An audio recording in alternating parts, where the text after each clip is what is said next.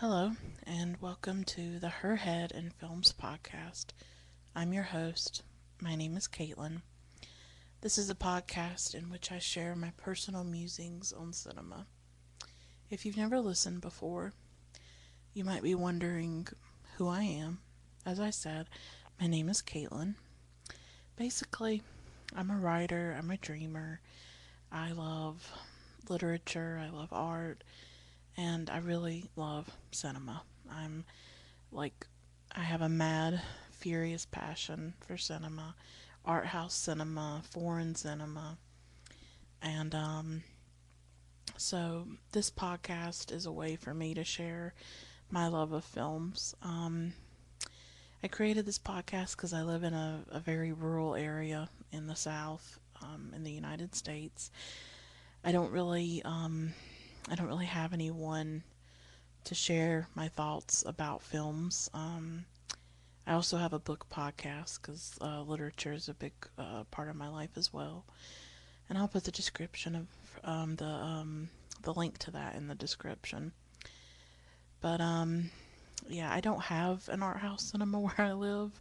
Um, I barely have a bookstore where I live, so I don't have that sort of culture around me. So I needed an outlet to talk about the, these films that sort of consume me and, and haunt me.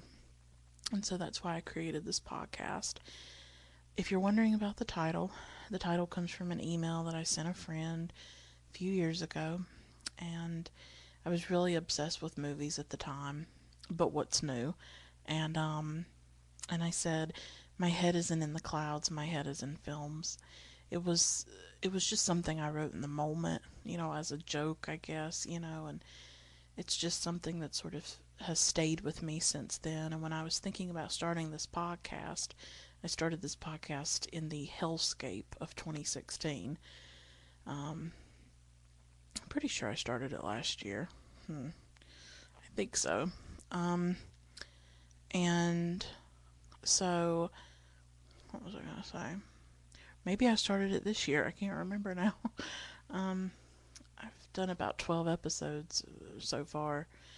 And um, so I, when I was thinking about starting the podcast, I thought about that line. You know, my head isn't in the clouds, my head is in films. And so it seemed like the perfect way to sum up how I feel about cinema and and how I'm sort of always thinking about it, how it's always on my mind, how it really imprints itself upon the mind. And these images, these stories.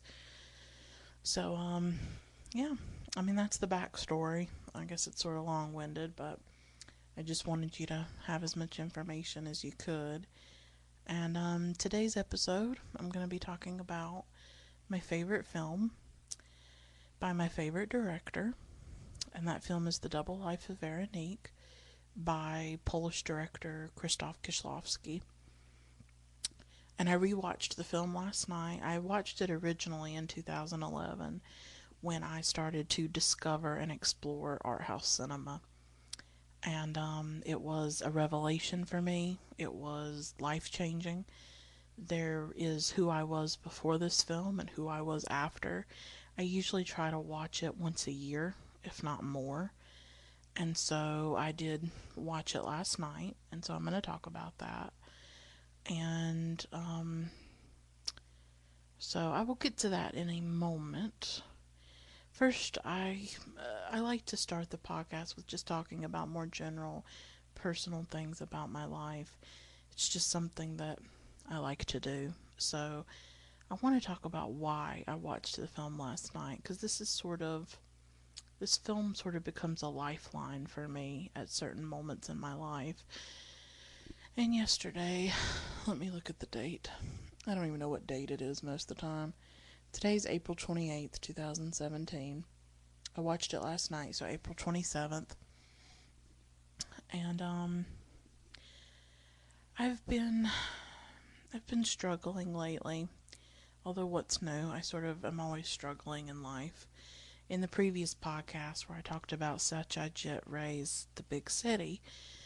If you've listened to that episode, if not, you can listen to it if you would like. Um, I talked about how I have trouble living outside of art. And by that I mean that I love reading books, I love watching films, but there is a point where those end. You know, a book begins and it ends, a film begins and it ends, and you have to find a way to navigate life in between art, in between your experiences of art. And so I find, you know, having to live in those spaces, the space where I have to be in the world, I find that really difficult. And I struggle with mental illness like anxiety and depression that stems from the death of my father um, in 2006 when I was 16 years old. That really exacerbated a lot of my depression and anxiety because it was such a catastrophic event. And I was very close to him and loved him very much. And I think when you're a teenager, it's just, you're not fully formed. You're this very inchoate being, and you're not sure who you are, and you, and it's just, you don't have the means to cope. You just don't, especially if you don't have a lot of money and you don't have access to resources like I did. And I mean, you know, therapy wasn't an option for me. I had no help really. I still don't. And um, you know, when you're poor, the world just doesn't care about your problems, and the world doesn't care about your pain.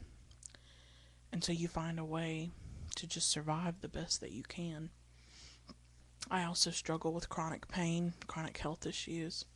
Once again, not having money I don't have any kind of access to to find relief from those things. So I just survive the best way I can and often my survival mechanism is books or it's films or it's music, you know, or something like that. And so it's very difficult to live in this world and I've always said this, I've always felt this that I don't fit in the world. This world was not made for someone like me. I am not going to make it. I cannot make it in this world. I am too sensitive. I am too tender. I am just too I'm too dreamy, I guess you could say in a way. And so I feel really crushed at times by certain burdens like having to have an income and having to make find a way to make money and financial issues and financial stress and worries.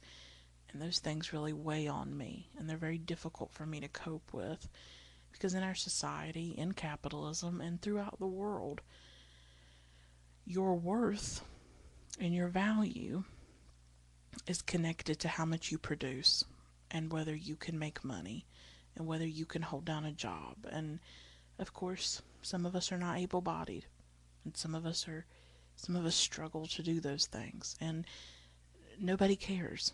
You know you you still have to live with it. You still have to find a way to survive. And i just feel that crushing pressure all the time and that worry and that stress and you know. So i was feeling that in particular yesterday and you know probably for the last week or so or you know I just get I get really broken down and really just it's hard. You know, it's really really hard. You might can hear it in my voice, the just the way it wears me down and how I just feel so, you know, empty sometimes and and um I don't know what to do, but I do my best. And so yesterday I just felt like I needed a film that was going to sort of give me life again. And so I, I, immediately thought of the double life of Veronique. I thought, well, I'd like to explore this further. I'd like to, you know, I would like to watch the film again because I hadn't seen it in a while. I don't know if I watched it last year. I mean, I try to watch it every year, but I don't know if I actually do. Um, so let's talk about the film. I recently I got a sub- I started a subscription to a new streaming site and it's called Filmstruck. It's a partnership between Turner Classic Movies and the Criterion Collection.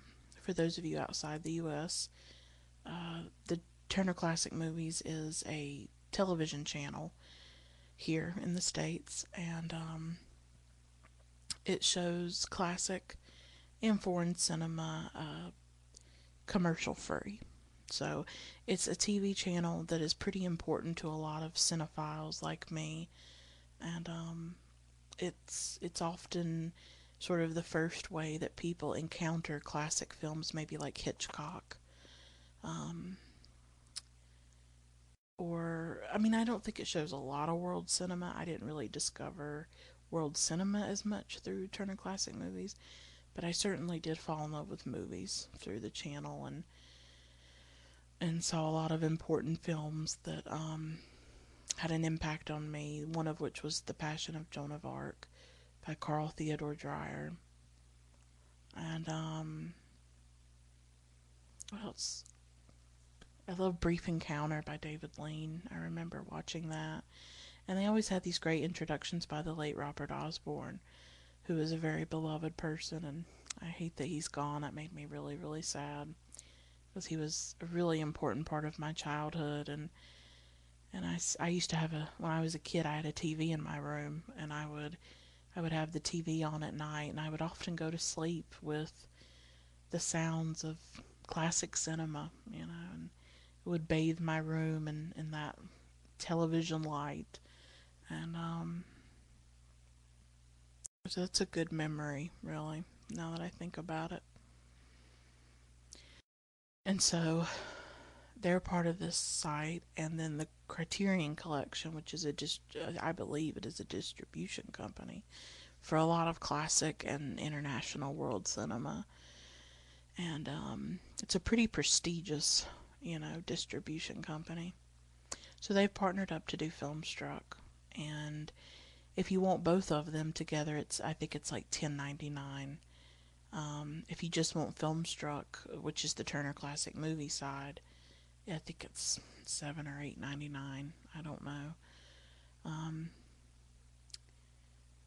but um, it's a really great site. I don't say that as because I'm being paid to or told to, or I, I don't get anything. I mean, Filmstruck doesn't know who I am. Okay, I, am nobody. Um, I'm just telling you a service that I use and that if you're in the US, it might interest you. I think for that 10.99 you get a lot. You don't just get these films with the Criterion collection and also with the TCM side of Filmstruck. You're getting the the extras. You're getting the documentaries, you're getting interviews, you're getting specials, and that's what I got with the Double Life of Veronique. I mean, I haven't gone through all of the stuff yet, but it was really, really amazing. It's uh, all the the extras that you get with these different films. If you like your Tarkovsky, if you like your Ingmar Bergman, if you like your Robert Bresson or your Godard or your Truffaut or your Jean Renoir, this is the website you need to have because Netflix, Hulu, I don't think they're anywhere near what they should be when it comes to foreign and classic films. I mean, I don't even think they try at this point. I mean, there's some okay films on Netflix and Hulu. I'm not putting it down completely, but it's not where something like Filmstruck is. If you are really passionate about art house cinema, I don't know how you cannot use the website if you have the means, if you have the money to do that. It's a great investment. I mean, I used to get DVDs in the days before the internet. I used to go to Blockbuster, like in the early 2000s, and they would have a special, like four or five DVDs for $20. And that's how I would, I built up my DVD collection. And, um, I loved the I loved to get the DVDs that had like the special features, like the audio commentary or the little documentaries. Like I had a DVD of Sophie's Choice that had a um, documentary that had like interviews with Meryl Streep and Kevin Kline and William Styron, who wrote the book Sophie's Choice um, that the film was based on. I loved that stuff. I ate it up. I love all that extra stuff and all that behind the scenes information that you get. So, Filmstruck's been kind of a dream come true for me. and um, you know, I'm I've I've already got like 50 films in my watch list. It's already out of control. like I don't even know where to start at this point. Um, I don't even know what to do. I feel a little bit overwhelmed with it, but um, okay. I'm I'm going on tangents, I know, but um, so why do I love this film? Why do I turn to this film? What is this film about? You know, so many questions that I'm sure you would like me to answer. Um, so, the backstory is I'm 27, by the way. I'm not I'm not a spring chicken or anything. I mean, 27. I, I don't I don't know how to deal with aging. It's hard. Um, but I started getting really interested in art house cinema and foreign cinema in 2011. So I was what? Oh God, I was like 21. I was in college. Um, a, a person that I met through Tumblr, um, a really nice girl who I th- is Polish, she's from Poland. Her parents are Polish. I I think I asked her. I was starting I had seen Chris Marker's La Jetée, and I got really interested in foreign film, and I was like, ooh, I like this film. A few years earlier, I had seen The Passion of Joan of Arc by Carl Theodor Dreyer. That is one of my favorite films, and it was absolutely my obsession. But I didn't have the internet at that time. That was pre 2011, pre 2010. So I didn't. I got. I loved The Passion of Joan of Arc, but I didn't necessarily have any way to access foreign films or foreign cinema. But in 2011, I had a laptop. I had access more to the internet, and and um, at the time, the Criterion Collection was on Hulu. And so, I got more interested in foreign films, and I think I just asked her or, or something. I was like, you know, what are some films that you recommend? She seemed to be someone who was really knowledgeable about French cinema and about, you know, different, you know, world cinema. And she mentioned The Double Life of Veronique by Krzysztof Kieślowski. So I was like, okay. I think it was on Hulu at the time. Or maybe I've found it on YouTube, who knows. Had never heard of this person, this Kieślowski. Who who is this? Well, I watched the film. I am blown away. I don't even know how to describe it. But as I said before, this there is who I was before this film and who I was after, because this was in the embryonic stage of me watching art house cinema, the very early stages. I think later I would go on to see L'Avventura, which is a huge major movie for me as well. But the double life of Veronique was crucial. So, what is this film about? This film is about two women. It's about the, sort of the first third of the film is about a girl named Veronika who lives in Poland. She's an opera singer. She has a heart condition. And while she's singing, she ends up dying. The last two thirds of the film are about Veronique, young woman lives in France, is a music teacher. They are played by the same actress, Irene Jacob.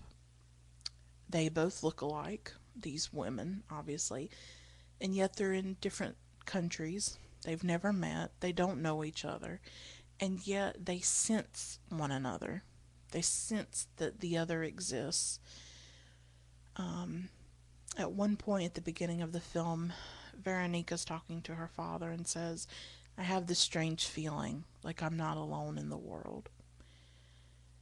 She senses that this Veronique, this doppelganger, this woman that looks like her and has a similar life to her, exists. And when Veronika dies, Veronique is in the middle of making love with her boyfriend, and all of a sudden she becomes sad and she says, all uh, she says, I feel I don't know why, but I feel like I'm in grief. I feel like I'm grieving. So they sense one another. That's sort of the gist of the film. There's a lot of there's other things that happen, but there's not necessarily an elaborate plot. The thing about you see, I'm struggling to even talk about the film.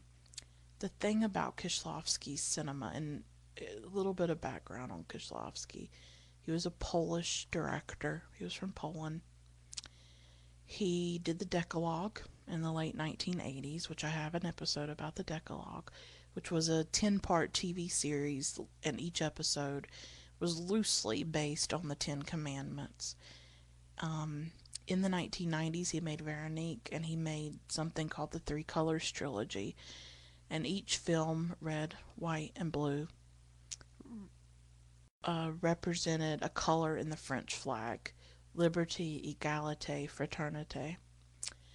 He's very well known for those films, and he has influenced and impacted a huge amount of filmmakers. He died, I think, in 1996 from a heart attack. I think he was only in his 50s. But he is an important director. He's considered an auteur, a, a genius, you know.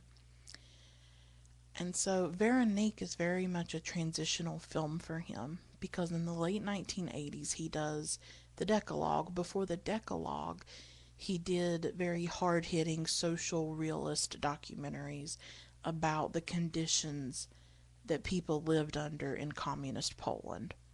But at some point, he can no longer do that. He doesn't want to make those documentaries anymore feels like he's exploiting people through them. He he just doesn't want anything to do with it anymore. So he does the Decalogue in 88, 89, and that airs on Polish television and is quite popular. But then in the 90s with the Three Colors trilogy, he will his films will be based outside of Poland. He will eventually leave Poland uh, to make these films and Veronique is sort of in between that period so you have Veronika, who's in Poland, and then you have Veronique, who's in France. And um, why does this film mean so much to me? You know, I yesterday when I was feeling sad, and you know, I still feel sad. I always feel sad, really, to some extent. When you go through certain kinds of grief and trauma and loss, there's something in you that's forever changed. You can never really be the person that you were before. And so you just somehow you find a way to continue. I mean, some people don't, some people can't. But some people have a fi- have to find a way to live. And um I feel really grateful that I've discovered art house cinema or world cinema because I feel like this has become something life affirming and something life sustaining for me. And, you know, when Veronika says that at the beginning, she says, I feel like I'm not alone in the world. Well, for me, it's cinema. Cinema itself makes me feel like I'm not alone in the world. It makes me feel like there's other people out there who maybe understand. Because when you watch a director's work, when you watch Bresson, when you watch Ingmar Bergman, when you watch Kieślowski, when you watch Agnes Varda or Andrea Arnold, when you watch these people and they are reflecting something about your life or something about your experience or something that you've thought or struggled with, that does make you feel less alone. That does make you feel like there's somebody else that understands your struggle and understands. I mean, of course, these stories that are made are very specific in one way, but they that doesn't mean they can't resonate and connect with people outside their countries. Out, you know, I think Kieślowski talked about this. There's um there's a documentary on Filmstruck about the making of the double life of Veronique, and I haven't watched it yet. Um, I want to, but I did see the first few minutes. And he says, you know, I made these films about Poland, made these films about Polish people in a Polish society with very Polish problems, you know, within a certain context of, of the of Poland. But he said, but they were able to be universal in a way that there were people outside of Poland who watched the Decalogue and watched some of his films, or like Blind Chance. I really like Blind Chance, which is which explores the three different fates that a man could have had based on whether he had caught a train or not. So Kieślowski himself recognized that even though he was making stories about Polish people, that some of the themes and some of the things that he was exploring could connect to other people outside of that particular culture. And that's something that I talked about in my previous podcast about um, Satyajit Ray's The Big City, where this is a very specific story about an Indian family. It's about a woman, a housewife, um, who, because of her family's financial troubles, has to go out and get a job, and how her getting a job affects her family and how it affects her. And it was made in 1963. So it's a film about class. It's a film about, you know, family. It's it's a film about a lot of things. And um, even though it takes place in India and it's about an Indian family, there are parts of it that you can connect to. And of course, I don't want to universalize everything, you know. As I talked about in the previous episode, there's this great, you know, essay that I read recently about Moonlight, Barry Jenkins's film, and how, you know, she was critiquing the way in which people try to say that the film is universal and how by saying it's universal you can erase the very specific issues in the film about you know racism homophobia poverty and so on. And i think that's an important argument. But at the same time i do think there are these films that are made all around the world. You know recently i watched a film that was set in singapore that was really about class. It was called Ilo Ilo by Anthony Chen, and it's about this Filipino maid that goes to work for a family in Singapore and and the dynamics of that. And so it's very much about class. And and so these stories are set in very specific worlds and very specific cultures, but they reach beyond that sometimes. Or you find something in them that's very interesting and how makes you see your life differently. So um, I think that's really important. It's an important part of it. But um, how do I talk about the double life of Veronique? In this film, Kieślowski has really created a, a cinematic language to talk about things that are not easily expressible, to talk about things like intuition, to talk about things like fate, to talk about things like feeling and emotion and spirituality and something mystical. And I was lucky enough to watch the film last night with audio commentary. And the audio commentary, um, let me look at my notes. The audio commentary is by was by um, Annette Insdorf, and she actually knew Kieślowski. She translated for him at times when he was maybe at a film festival or doing a, an interview. She wrote a book about him.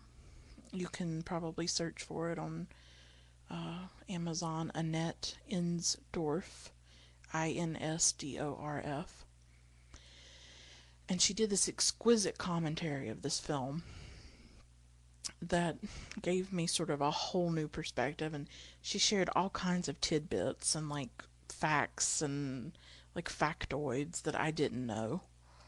And um, so that was a really great experience to learn more about Kieślowski. And so and she talked a lot about this, about how it's it's about Kieślowski is considered sort of a, I guess, a spiritual director, a mystical director. The themes that he deals with are metaphysical. And like I said, he often deals with things that are beyond the scientific, beyond the empirical. And um and that's a hard thing to talk about. Like his films really have to be experienced. They have to be seen because he's doing things with cinema itself with the imagery and it's a sort of poem in a way when you watch it. And um, he's he has these repetitions. He has these symbols that recur throughout the film. He has these colors that recur throughout the film. You know, there's things like mirrors and windows, and um, you know, both Veronika and uh, Veronique um, use lip balm, for instance, and there's str- a string of different things that connects them. So there's all these. It's the imagery, really. That's what connects it all. And so in that way, you really have to watch it for yourself. But um, both of these women do not have mothers. Their mothers died when they were young, I guess, and they only have their fathers. And so their fathers are very much a part of the film a bit. And um, See, I'm like totally struggling to talk about this film because it's it's one that you have to watch. And so what do I want to say about this film? Insdorf tells the story in the audio commentary of a 15 year old girl who I'm not sure if she spoke to Kieślowski or she wrote to Kieślowski about the double life of Veronique. But she told him that the film made her believe that there could be something called a soul. And I think that pretty much sums up the way I feel about this film is that when you watch it, the the questions that it raises, the way that it makes you feel, there's a magic about this film. And it it is art in that way for me because it, there is something transcendent about it. It does make you wonder if we have a soul. Like i used to say this about tori amos's music. Like i used to like write this. I don't know if i've ever told anyone it but i used to like write in my journal or whatever about tori amos who i love she's a singer singer songwriter she was very well known in the 90s. I don't know if people know of her as much now, but this she's my everything. She's like my number one singer like that I listen to. It's it's her. She is my goddess. And I also love Cat Power and you know, she's up there too. Cat Power and Tori Amos are my everything. But um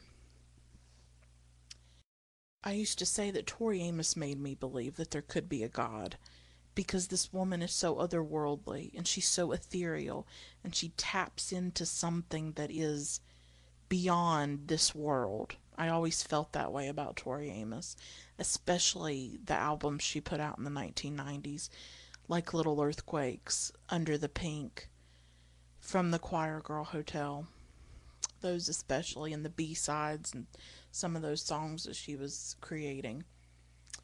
And I would say the same for Kieślowski. I would say that his films, especially Veronique, but you could also say it about Blue, or Three Colors Blue, or Three Colors Red, or even Decalogue. These films make you feel like there could be something beyond the visible, that there could be something beyond what you are seeing, beyond the rational, beyond the explicable and they deal with themes of fate and chance and the unseen connections between people and how we are interconnected with one another. Because there is a scene in the double life of Veronique where Veronika and Veronique meet. And Veronika is the only one that sees it. Um, Veronique, the French one, is on a bus. She's in Krakow and on the, I guess she's touring Krakow as a tourist, you know, and she has her camera out and she takes this picture and she doesn't even realize that she's taking a picture of Veronika.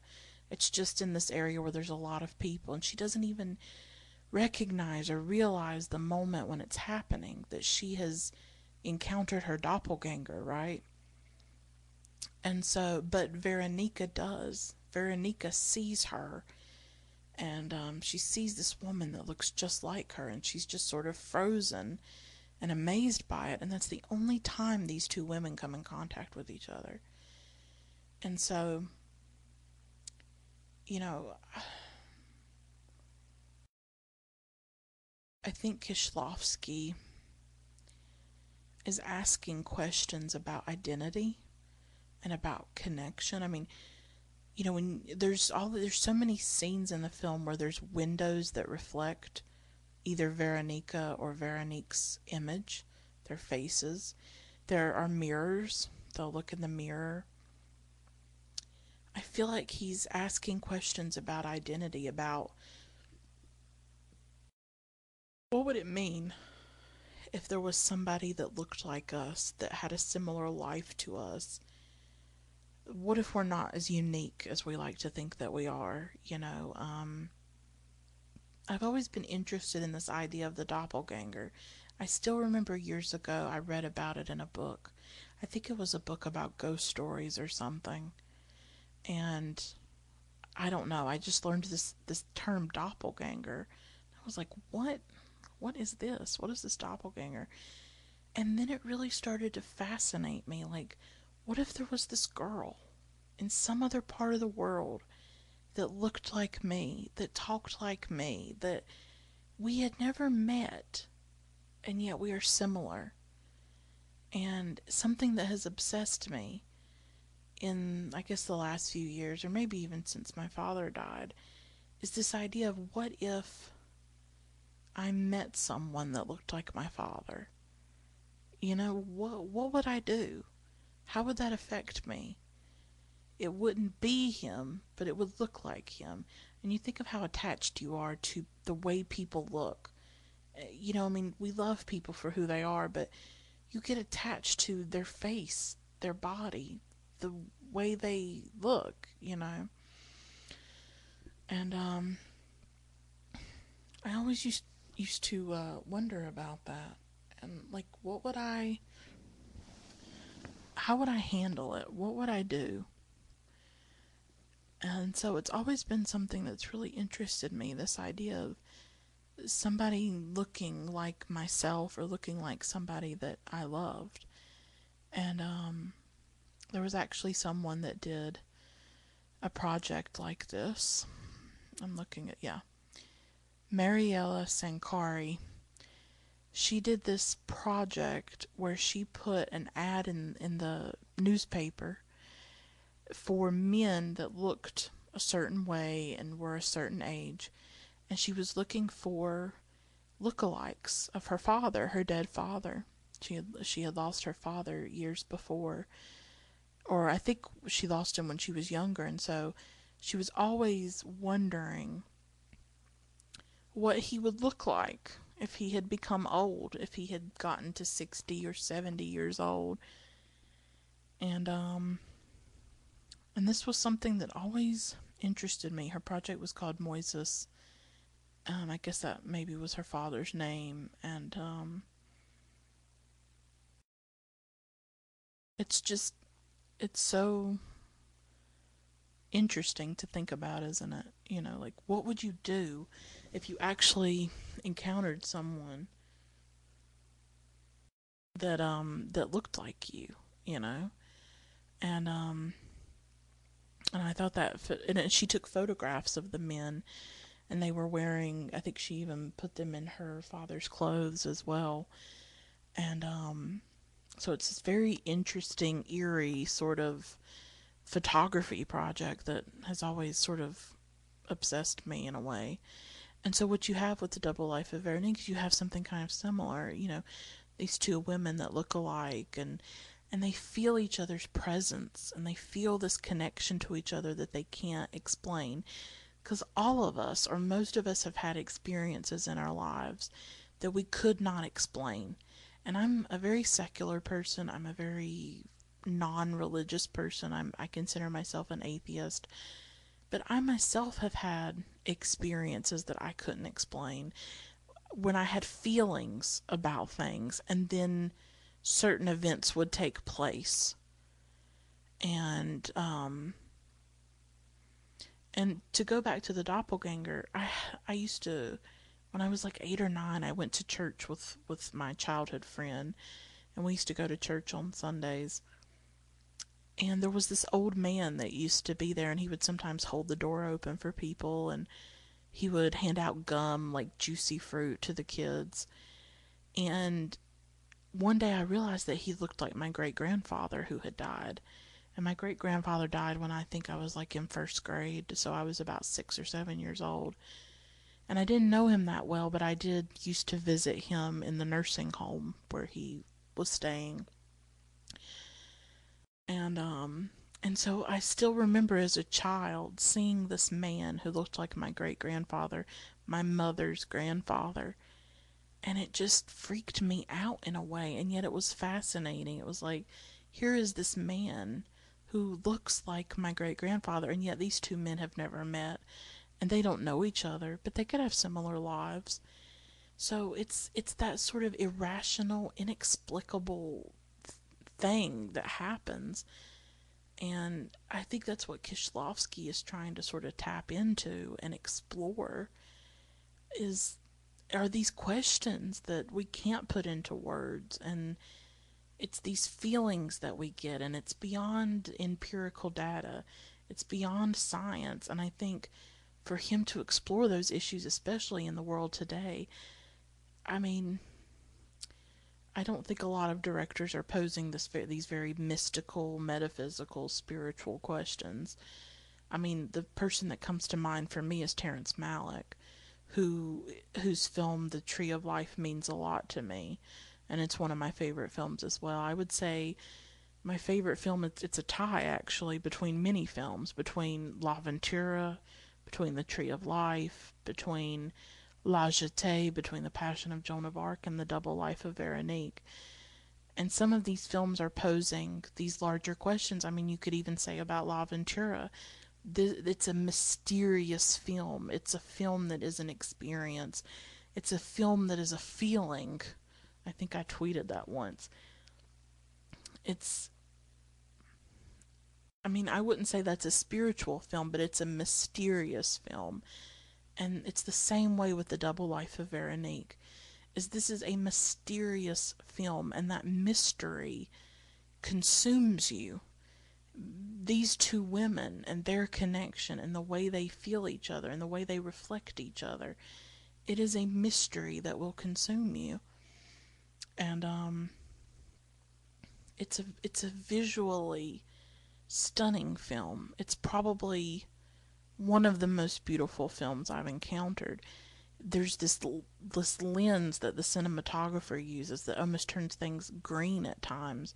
This very vibrant green that I have yet to see in any other film.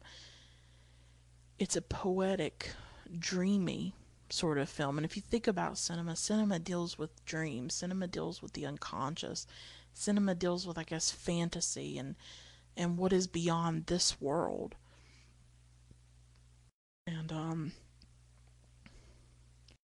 it takes you into the into this place that is outside everyday reality.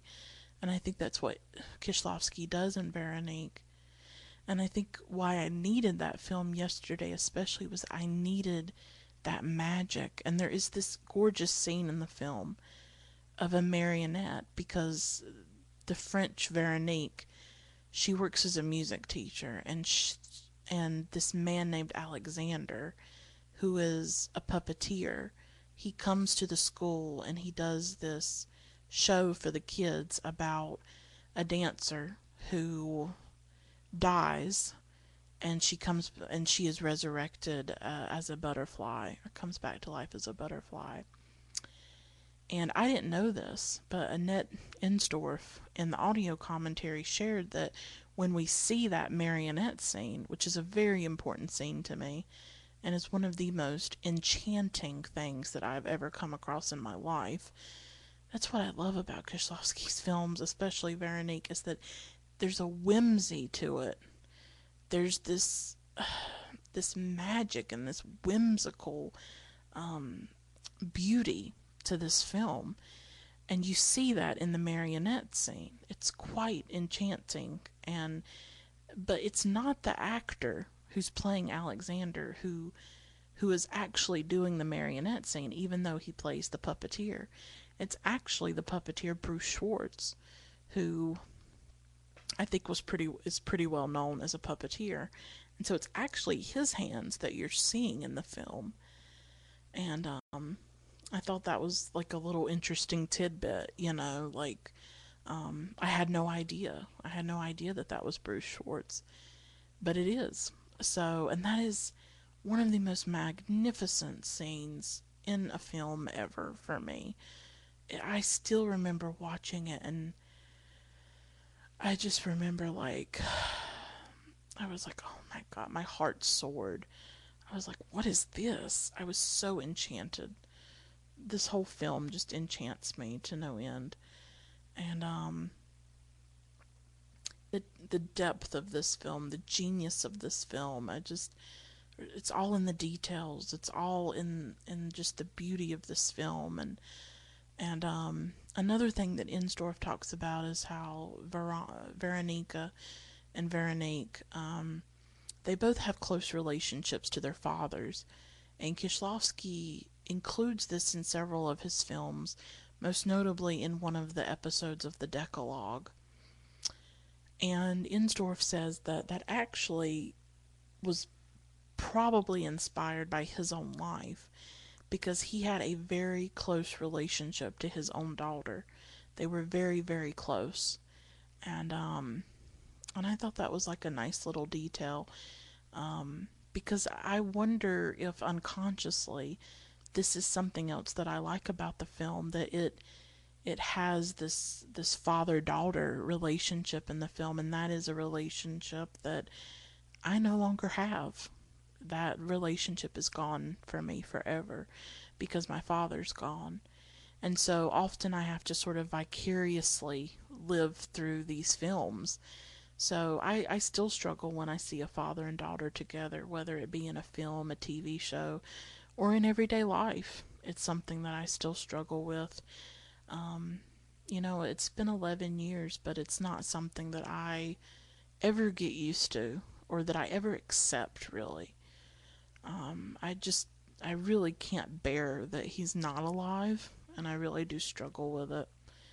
And um, that's just the reality of my life and something that I have to live with. I remember a few years ago, I was watching this film, this German film called Requiem. I don't know the actress's name, but she is the actress who was in Toni Erdmann, um, which you might have heard about recently. Um, and she's in this film Requiem. She plays this woman who is having sort of profound psychological issues and thinks thinks that she might be sort of possessed. It's it's not a horror film though. It's it's sort of like Emily the what the haunting of Emily Rose or something like that. It's a little bit like that in that, you know, it's she, has something maybe psychologically wrong with her and she doesn't know what's happening to her and she's very scared about it and and I just remember watching this film. It was a very powerful film, and it's one of those like that sort of fall under the radar, but you watch it and you're like, and you'll think about it for years later. You know what I mean? And so there was this scene, and I watched this probably in 2010 or 11, and um, there's this scene where she hugs her father, and I've always remembered it. And I watched the scene, and she's just hugging her father, and I like wept. I just wept. You know, it was like years ago, like five or six years ago, and I just cried over this scene of this woman, you know, hugging her father, because that, you know, I don't get to have that anymore, so that was really hard for me to like even watch. So I wonder if maybe I also like this film because of Veronique and uh, Veronika's uh, relationships with their fathers. I, I I think that could be part of it, and I think it's really sweet that Kieślowski was close to her own, to his own daughter. And we, we lost Kieślowski much too early. He died in like 1996 in his 50s. It's very eerie that he died um, from heart issues. He had a heart surgery or heart operation that didn't go too well, and he died as a result. And in The Double Life of Veronique, both Veronique and Veronika have heart conditions, and Veronika actually dies because of her heart condition. So it's and Insdorf talks about this too, how eerie it is that you know just a few years later, after um, making Veronique, that you know Kieślowski himself would succumb to heart issues, And I, I wish he was still with us. I really wonder what he would have made, what he would have done. I really think about his genius and I wish I could like get inside his mind and and see like where did these ideas come from? Where did how do you even come up with this? And something that Ins- that Annette Insdorf in the audio commentary talked about was even though Kieślowski is considered an auteur, you know, where we tend to think of the auteur as the artist and he controls everything, and the film is sort of his singular vision. Kieślowski really enjoyed collaborating with people.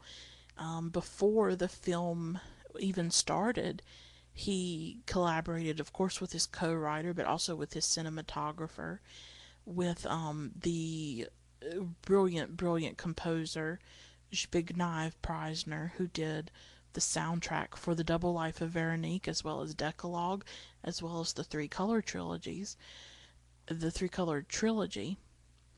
And so I didn't know this, but the music in the film was not made after the film was made. It was it the the music preceded the making of the film, and the music is just gorgeous. This gorgeous opera music. It feels like it just it feels like this old gorgeous music, and it's just perfect. And another interesting thing that I learned in the audio commentary um, by Annette Insdorf was that even though Irene Jacob um, learned Polish fluently to play Veronika, who lived in Poland, she had an accent in her Polish, and so they did have to dub her. They dubbed her singing, of course, but they also dubbed her dialogue um, it, when she was doing the Polish part, which I had no idea. I mean, it's that seamless.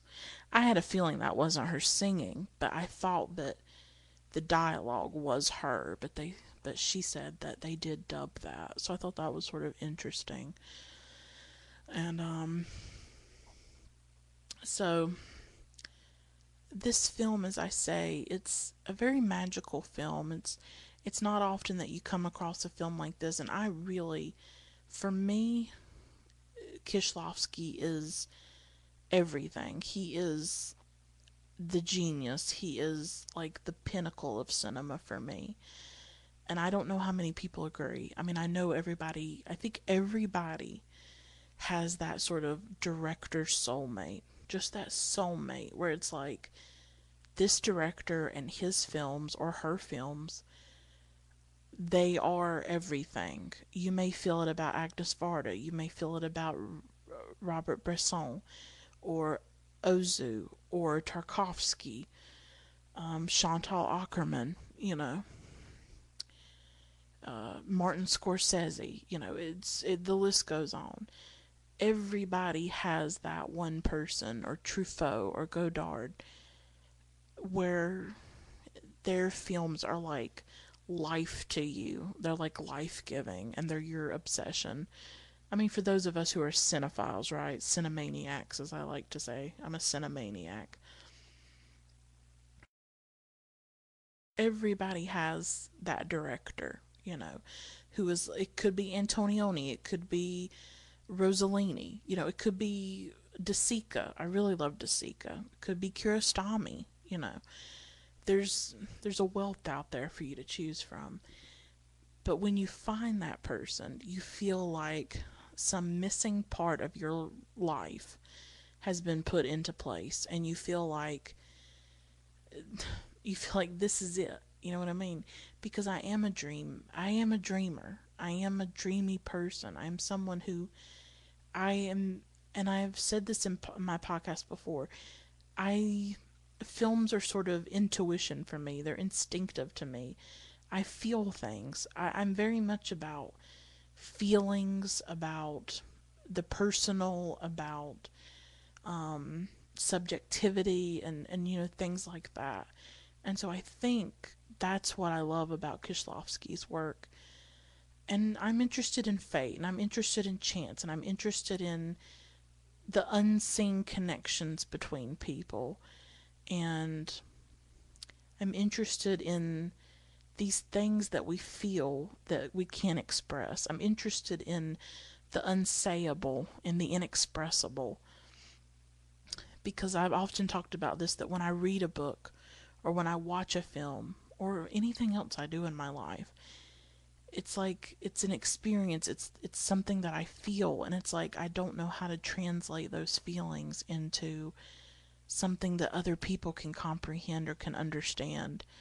You know i, I just believe strongly that there are there are things that are maybe irrational or things that um, things that you can't put into words you know and things that that you feel that you can't really transmit. Just like when Veronika says, you know, it's a strange feeling, but I feel like I'm not alone in the world.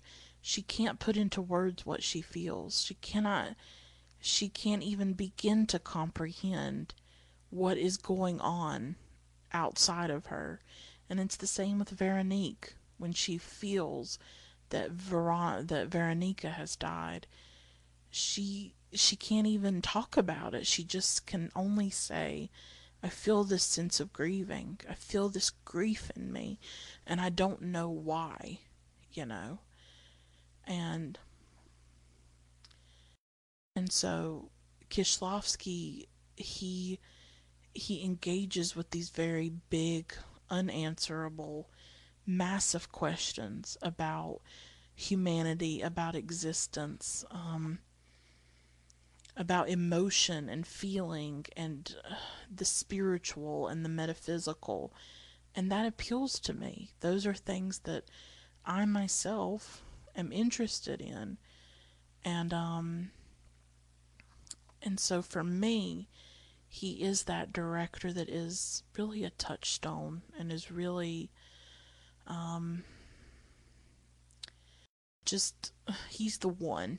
You know what I mean? He is the one and um, I hope to read more about him and learn more about him and and um, I'd love to read Annette Insdorf, in, Insdorf's book. And there's like several books that I've put on my Amazon wish list now that I would like to get eventually because I really do want to know more about the way his mind worked. And I would just I just want to know more about him and about these films because I can't even put into words these films and the way they make me feel. And it really it really is just when you come in contact with something like this you when you when you have this experience with a director or with a film that is unlike anything you've ever had and I would say The Passion of Joan of Arc was a similar experience by Carl Theodor Dreyer. That seeing that film, seeing Maria Falconetti's face, I mean, it still haunts me. It, I still just think about it, and it's like part of me. You know, it, what's fascinating about cinema, about these films, is the way these images and these stories become part of you. How you can look at something and it'll remind you of something from a film. Like when it snows, I think of Jonathan Glazer's film Birth, which I'd like to do a podcast about eventually. If you've seen Birth, then you know what I'm talking about. When I see a donkey, I think of uh, Bresson's um, Balthazar. You know, I, I think of these things. So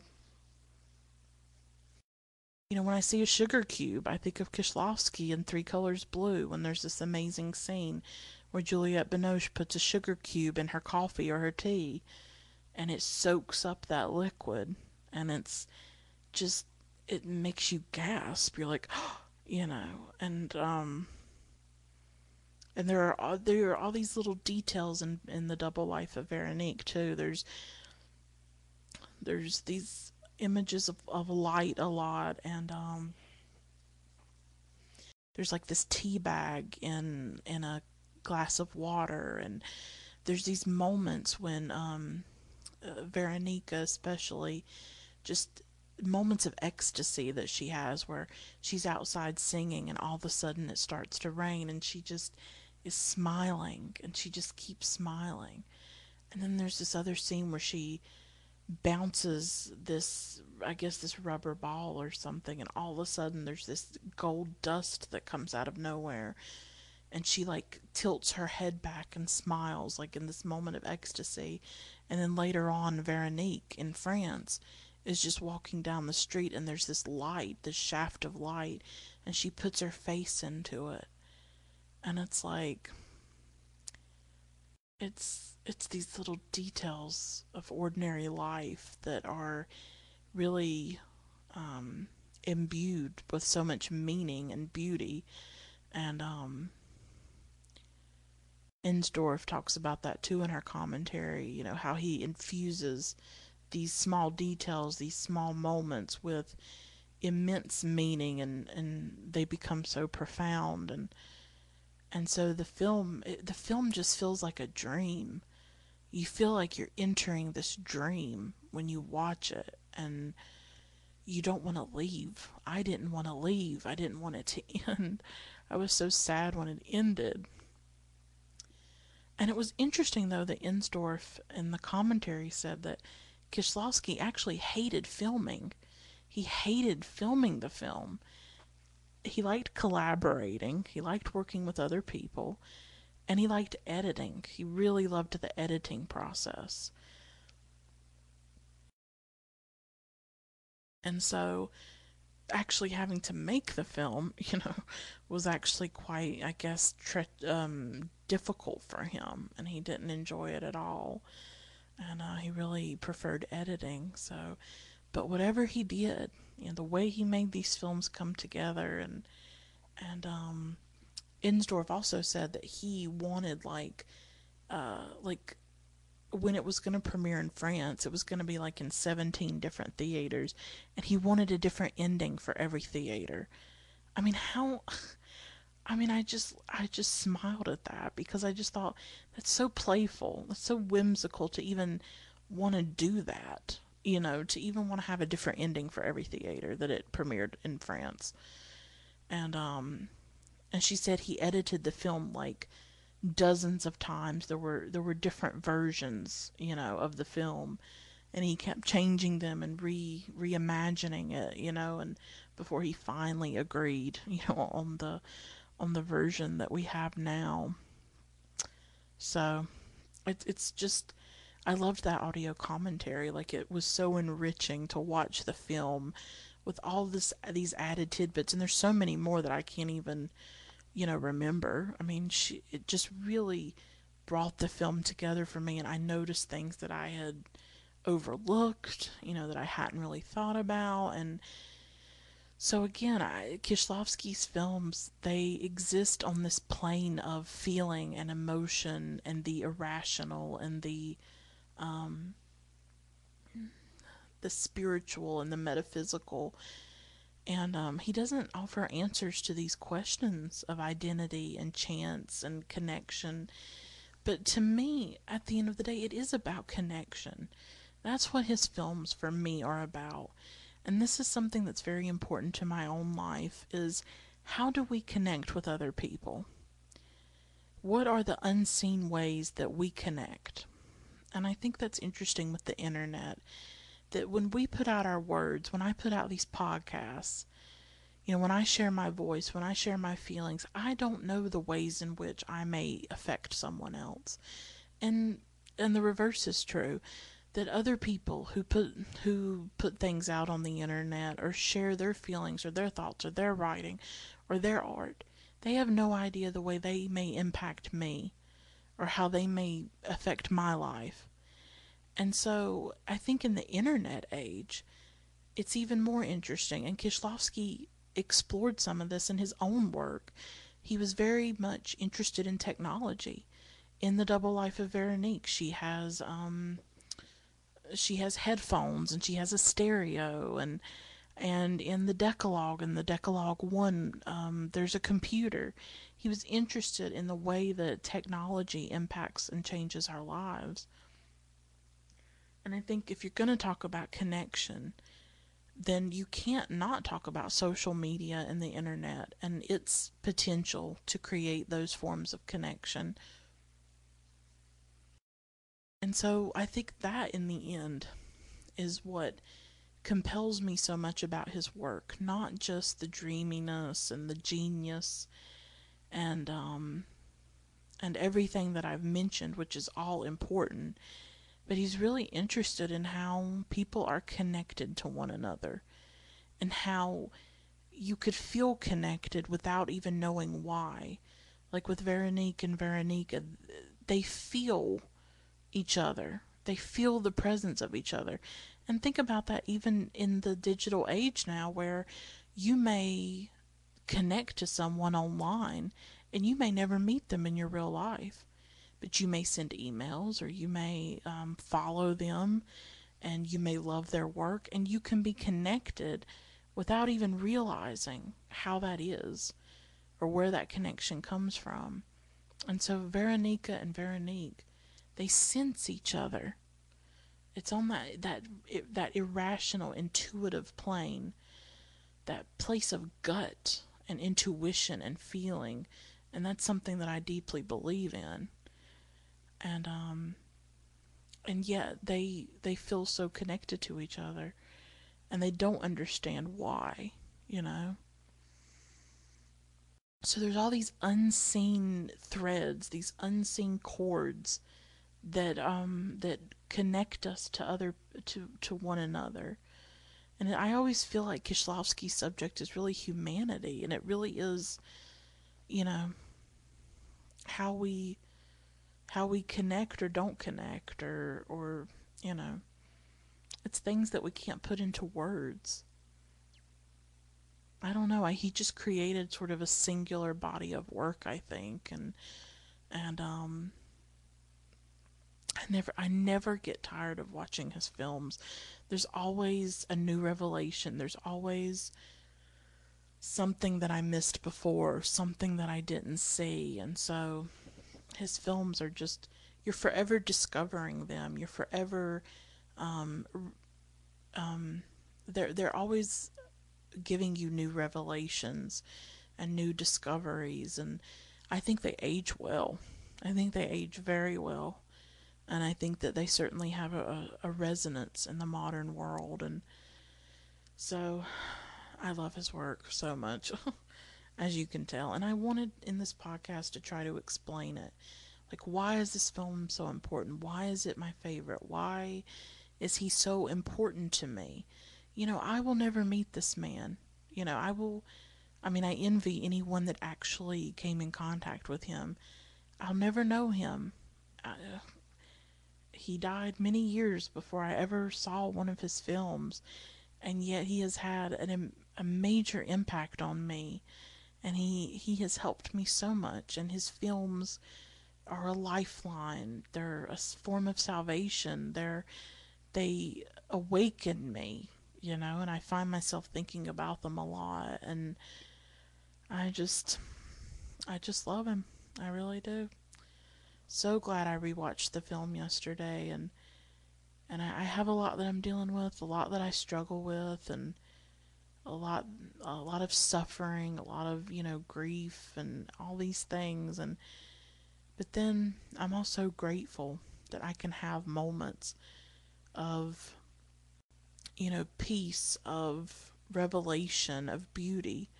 And that's what his films really bring me, you know, is are those moments of, of peace and um, awakening. And I'm just really forever, um, really forever grateful for that, honestly.